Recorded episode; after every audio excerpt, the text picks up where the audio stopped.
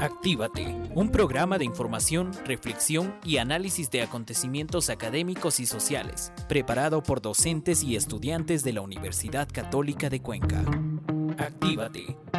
Muy buenas tardes, amigos y amigas del austro, del país y del mundo. Sean ustedes cordialmente bienvenidos a este su espacio. Hoy queremos que usted esté informado sobre qué podemos hacer en cualquier emergencia o desastre natural, qué tener a mano, cómo estar listos y preparados para algún evento adverso. Y por eso, este espacio va dedicado a ustedes. Actívate. A continuación presentamos Con la Historia Prevenimos, espacio radiofónico en la que se cuenta historias de sobrevivientes de desastres naturales con el fin de salvar vidas. También muertos 7. Tú está tapado. No digo, ahí están, ahí vivía mi familia, eran entre 11. ¿Qué más podemos hacer, Dios mío? Usted sí se da cuenta cómo se ve ir una casa. Todos mis terrenos, todo está perdido. No sé qué hacer ni nada, señoría.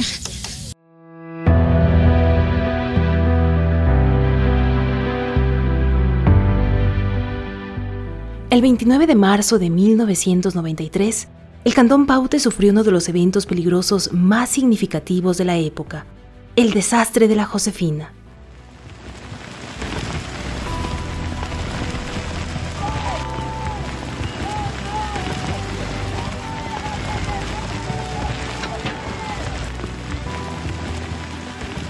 Se trató de un deslave de gran magnitud que sepultó casas y cultivos asentados en el cerro Tamuga y provocó la muerte de 35 personas. Toneladas de tierra se desprendieron de este cerro y taponaron el río Paute, formando un gigantesco embalse entre los ríos Jadán y Cuenca. Esta acumulación de agua generó otro riesgo, el mismo que se presentó 33 días después, cuando ocurrió el desfogue violento de estas aguas hacia las viviendas de la población. En esta nueva edición de Con la Historia Prevenimos, les contaremos la zozobra, la incertidumbre y el miedo que tuvieron que vivir los habitantes de este cantón ecuatoriano como consecuencia de este evento. Pero también hablaremos sobre el empuje, la fortaleza y la unión de su gente, puntales que fueron fundamentales para levantarse e impulsar el nuevo inicio de los pauteños. Sean todos bienvenidos al podcast del Servicio Nacional de Gestión de Riesgos y Emergencias.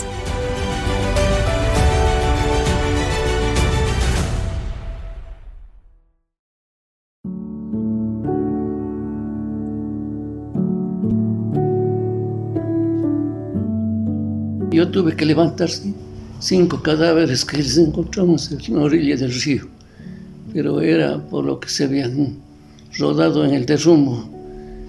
Cuando yo consulté a un ingeniero, me dijo que no era derrumbo, sino una traslación masiva de la tierra, porque se deslizó y fue hacia el frente, taponando totalmente el cauce del río. Sepultó una hacienda que era del doctor Acosta. No se sabe cuántos murieron ahí. Maquinaria, instalaciones de destilería, todo se sepultó en esa hacienda. Comenzó, una vez el represado, más o menos la altura de la presa, tenía más de 200 metros de altura.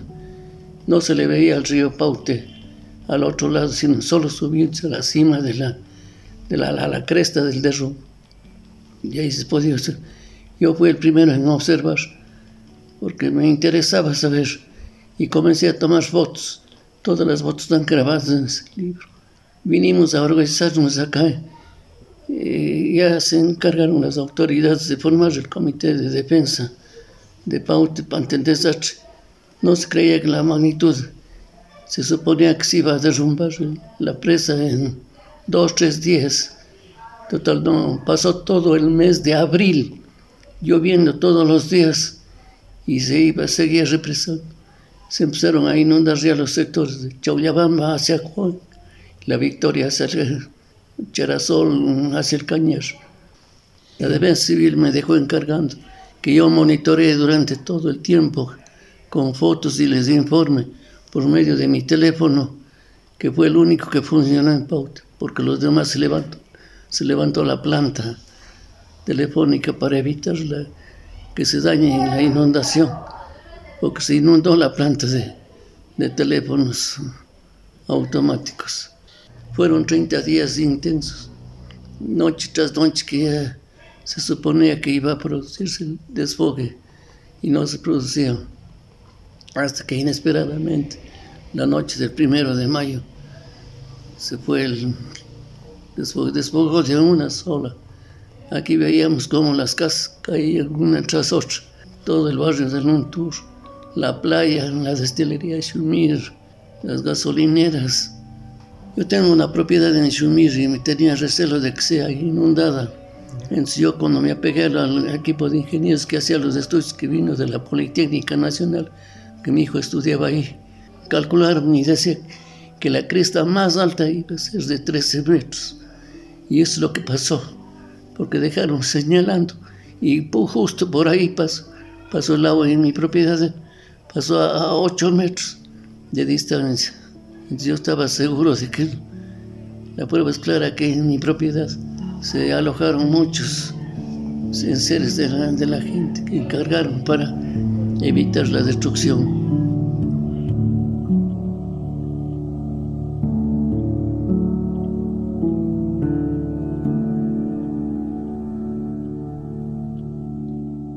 Las palabras de Jesús Vásquez, oriundo de Paute, quien representó a la defensa civil de ese entonces, deja clara la dimensión del impacto que provocó el paso del agua por los poblados de este cantón. Para profundizar sobre las acciones que se tomaron para mitigar su fuerza y poner a buen recaudo a la ciudadanía, hablamos con el coronel Hítler Cobo, quien estuvo al frente de las operaciones de atención y respuesta por parte del gobierno nacional de ese entonces.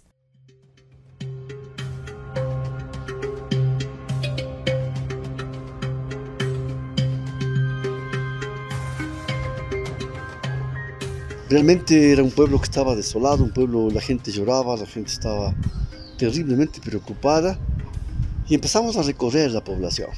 Una tierra linda que hasta ahora no tengo gratos recuerdos, una tierra productiva, todos los campos eran cultivados, una tierra preciosa. Y lo primero que imaginé es, de esto vamos a comer mientras estemos acá, porque había choclos, había frutas, de todo lo que se puede imaginar. Hicimos el recorrido, hablé con el señor presidente del consejo, porque no eran alcaldes en ese entonces, eran presidentes del consejo. Le pedí ayuda, necesitaba material para mi gente, porque había que hacer, fundamentalmente había que hacer campamentos. Había que trasladar a la gente a los campamentos, había que hacer evacuaciones. Realmente el presidente del consejo, la población, me ayudó muchísimo. Y empezamos, sobrevolé nuevamente en el helicóptero, luego me mandaron un helicóptero más pequeño y definí los lugares donde podían evacuarse. Para mí el lugar más adecuado fue Chuchún, que es una elevación encima de Paute, donde podía albergar más de unas 2.000 personas. Hicimos unos 6-7 campamentos, al otro lado del río también, a la entrada de Paute también. Bueno, los lugares que se preveía no iba a entrar el agua, porque no podía evacuar donde el agua podía tener problemas o algún derrumbe de alguna naturaleza. Escogimos los lugares, luego la curia me ayudó todas las noches a hablar con ellos. Yo hablaba todas las noches con la población en la iglesia. Íbamos avanzando poco a poco en hacer los campamentos. Y no se hace de la noche a la mañana campamentos. Para 6.000 personas no es tan fácil. Y no solo es el campamento. Usted tiene que un campamento al estilo militar, donde tenía que tener letrinas, duchas, todo lo que usted puede imaginarse. Tenía que lograr inclusive un lugar donde que los niños puedan estar. No tenía más. Hicimos 6-7 simulacros. Estábamos en alerta amarilla, luego pasamos en alerta azul. Estábamos practicando. Me llamaron de la división Tarqui y me dijo, coronel, alerta roja. Significaba que tienen que irse a las carpas, de las casas e irse. Toda la gente sabía qué llevar, sabía qué hacer. Créame, Me acuerdo hasta ahora entonábamos el himno nacional en todos los parlantes y lo cantábamos al Ecuador, pero así con un honor terrible, con una felicidad, porque era nuestro país, como que los militares, créanme, queríamos llorar viendo cómo esta gente pobre, pero evacuábamos, ¿no? Y todos cantábamos, porque era créanme que en esos momentos no tiene idea lo que es cantar el himno nacional. Subimos todos, nos ubicamos todos, y realmente faltó muchas cosas, como le digo. Una cosa es hacer un simulacro donde que todo es medio broma, medio chiste, pero ya la realidad y con el miedo y con los nervios es diferente. Pero al final llegamos a ubicarnos, pasamos una noche, le cuento lo que pasó con la comida. Tenía previsto para 6.000 personas, pero cuando pasaron las 1.000, 1.500 se me acabó la comida, porque cada familia quería, en vez de 3, quería que llevarse 10 y me faltó. Pero enseguida rectificamos y a cada familia tenía sus tarjetitas diarias donde decía 3 raciones, 4 raciones, 5 raciones, y los que cocinaban daban de acuerdo a la tarjetita que ellos tenían. Empezaron a llegar los abastecimientos y tenía bodegas de víveres. Lo que me interesaba eran víveres, porque dije que al final, si falta ropa, todo, pero víveres fundamentalmente. Almacené víveres, todo lo que podía. Créame que todo lo que podía era mi esperanza. Dije, de aquí dar de comer a unas 1.000 personas, a 6.000 personas durante un mes, bastante. En fin, nos iban abasteciendo todos los días. El país se volvió y nos ayudaba. Es indiscutible. Y teníamos comida para todos los días, sin ningún inconveniente.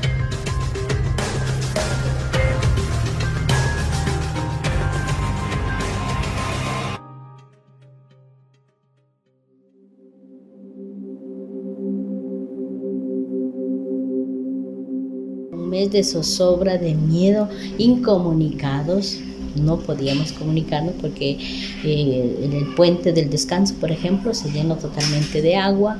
Ahí había la termoeléctrica del Descanso que también se dañó, algo que pudieron rescatar lo hicieron, y así quedábamos incomunicados. Se habilitó más bien carreteros de acceso, pero de segundo, tercer orden, ¿no?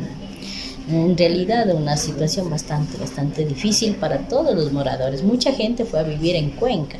La vida en los campamentos genera un vínculo familiar, ¿no? Si bien carecemos de muchas cosas, no tenemos lugares donde bañarnos, donde asearnos, no hay suficiente agua, no hay suficiente alimentos, o sea, alimentos variados, a eso me refiero, porque de haber alimentos, sí, sabe que la solidaridad de todo el país se hizo presente y lo bien manejado de nuestros líderes comunitarios, de nuestros líderes en el grupo que se denominó luego Paute Construye. Entonces fue una fortaleza inmensa, es decir, desde ahí se dio un cambio en Paute, ¿no? Pudiéramos decir que es una historia hasta el momento del desastre. Luego del desastre es otra historia de Paute, claro, sufridos por la situación que pasó, por el desastre que sucedió, pero también llenos de esperanza, de entusiasmo, de coraje, sobre todo de coraje para salir adelante. Quien nos da su opinión es Ruth Dogra, habitante de este cantón que fue parte de la población que estuvo en el campamento instalado por esta emergencia.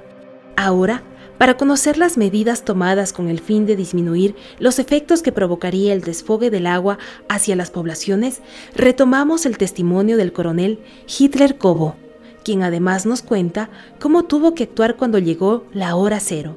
Escuchemos. La solución más probable, dijo el coronel ingeniero, no voy a poner nombres para evitar inconvenientes, un dique. ¿Qué es el dique? Le preguntamos, porque el único infante y el artillero es hacer con los tractores y la maquinaria, hacer excavaciones, hacer tipo paredes para que el agua, para que el espejo del agua pueda tomar, que tome la altura de la tierra y puede evacuarse. Ven, eso era un dique, aseguro, de 50, 60 metros adentro. Se le veía el tractor de este portecito y las paredes se iban en cualquier momento y caía toda la gente. Yo digo honestamente, este cuerpo de ingenieros heroico, ¿verdad? Heroico. Qué valientes los tipos. Si solamente Nosotros que ensábamos un ratito salíamos rápido, era espeluznante, porque eran paredes, no tenían ningún sustento, nada. Siguieron así, llegó el tiempo, ese dique fue cada vez haciéndose más grande y el agua entraba ya. Los 280 millones de metros cúbicos de agua que había, empezó a entrar en el dique, o sea, empezaba a irse el dique. Y pasó el tiempo, tenía que nivelarse a nivel con el terreno para que pueda empezar a evacuar. Cuando se me da la alerta roja es cuando ya el espejo se igualó y en cualquier momento se hierve el agua. En fin, 4 de la mañana fui al río y era seco, no había pasado nada. 4:30, 4:45, empieza a salir un chorro de agua, un chorro que iba aumentando. Se fue la cosa bien. Ordené, porque mi costumbre siempre es todo practicar. Practiqué unas 3 o 4 veces la operación rastrillo, cómo teníamos que evacuar. Sí, tuvo que romperse puertas, todo, porque mucha gente de las que estaban ya en las casas no querían irse, no querían salir, no veían el peligro, porque todavía el chorro de agua no causaba efecto. 6:30, 7 de la mañana, señor, se derrumbaban postes, se derrumbaban casas. El puente de Chicti voló, un puente de cemento armado voló.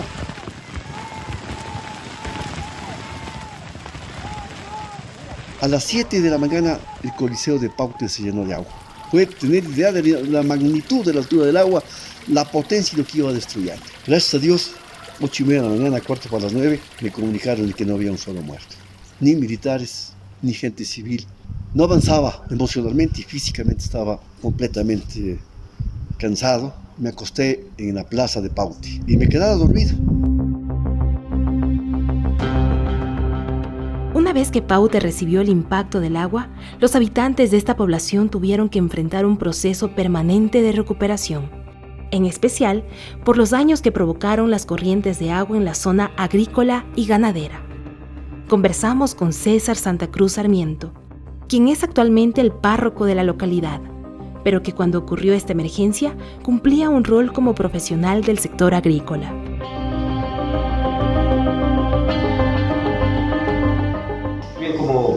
Como profesional, en ese entonces mi profesión es agrónomo, y yo fui, digamos, testigo, porque en el vivero donde yo trabajaba producíamos plantas forestales, frutales y también animales menores, con los que nosotros apoyábamos a las comunidades para el desarrollo, pero realmente el embate de la Josefina afectó como tanto a la parte alta del anegamiento de las aguas, como también acá a Paute, ¿no?, por el tema por el desagüe. Entonces las instituciones de desarrollo en ese entonces duplicamos todo el esfuerzo también para reunir, para capacitar, sobre todo para proveer de plantas y de recursos en la medida que podíamos para la reactivación económica, ¿no?, agrícola y pecuaria. Paute se fue como el fénix, ¿no?, fue saliendo de la nada, porque además la característica del pauteño es una persona que no se amilana, ¿no?, ante nada ni ante nadie, sino una persona pujante, una persona de retos, de desafíos, y sobre todo ahí es en donde pudo descubrir su gran ímpetu y espíritu de solidaridad, ¿no?, de fraternidad, de cercanía, con virtudes, con defectos como todos, pero muy solidarios, muy fraternos, y no podía ser de otra manera, ¿no?, que la persona que nazca en esta bella tierra, en este bello valle, pues imagínense, bendecido por el ambiente, pues no tenga un espíritu también bendecido y pujante.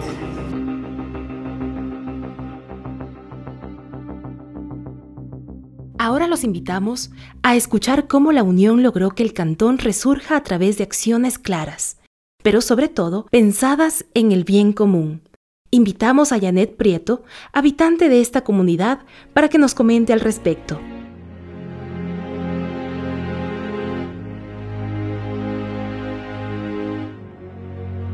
Bueno, luego del desastre de la Josefina, ¿no?, se buscaron o se sintieron algunas necesidades, como por ejemplo el mercado. Al estar cerrada las vías, porque no teníamos acceso ni para entrar ni para salir del cantón Paute, Entonces, las personas no tuvieron dónde vender sus productos ni tampoco dónde comprar los productos.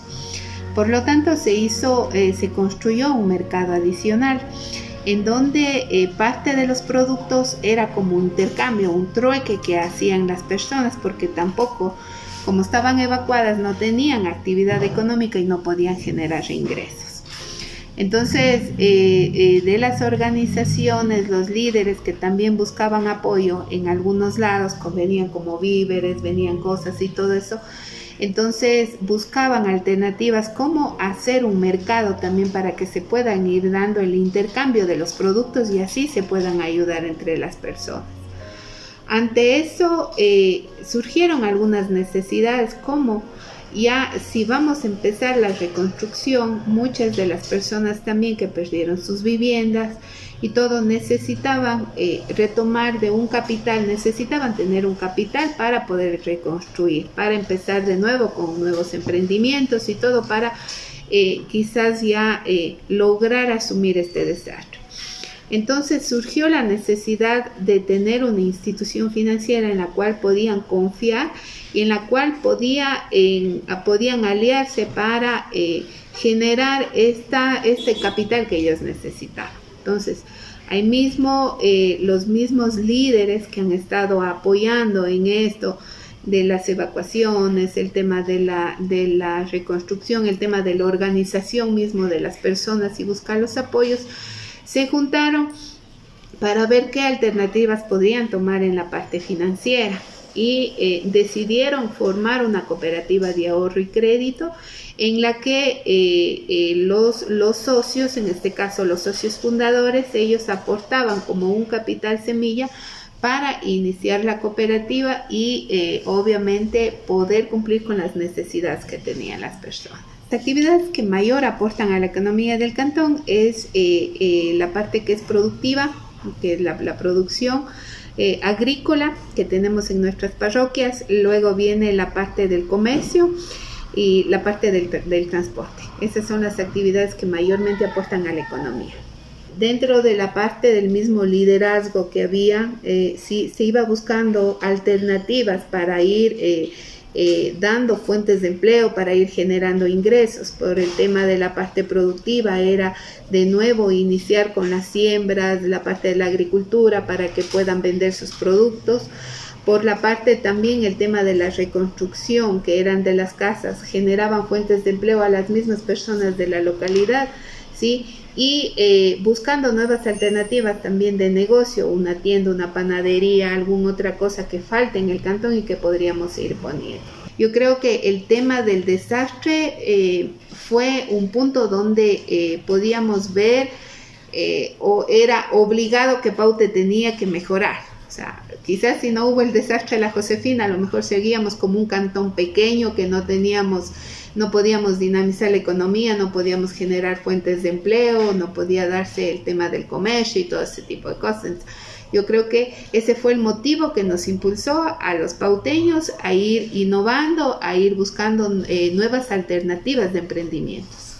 Luego de un desastre, las personas debemos unirnos.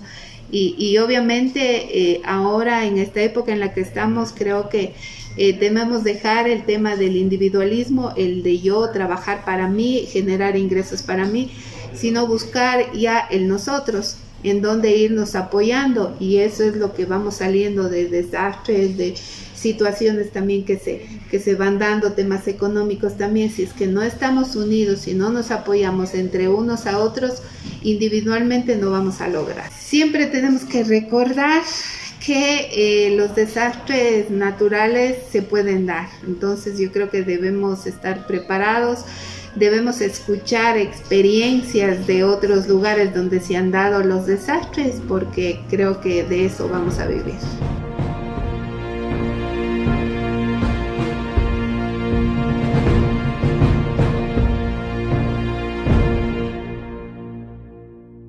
Los logros alcanzados por los pauteños son un ejemplo a seguir.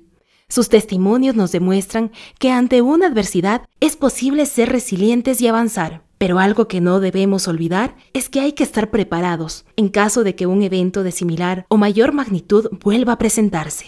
invitamos a Raúl Delgado, alcalde de este cantón, para que nos comente sobre la importancia de este precepto.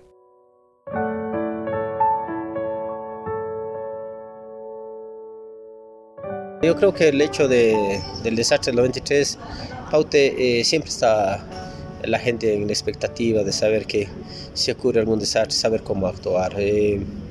Nos hace falta un poco el poder hacer simulacros que permitan de pronto a la población generar ciertas acciones que puedan salvar las vidas de las personas. En eso esperamos trabajar este año también.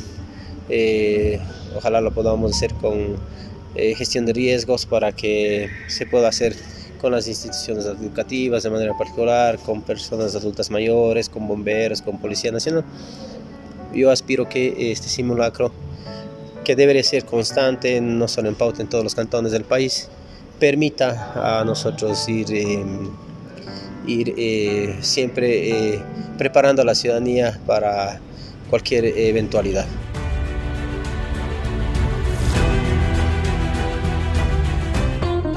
Actívate, un espacio de información, reflexión y análisis de acontecimientos académicos y sociales, preparado por docentes y estudiantes de la Universidad Católica de Cuenca, ha llegado a su parte final. Les esperamos en el próximo programa. Actívate.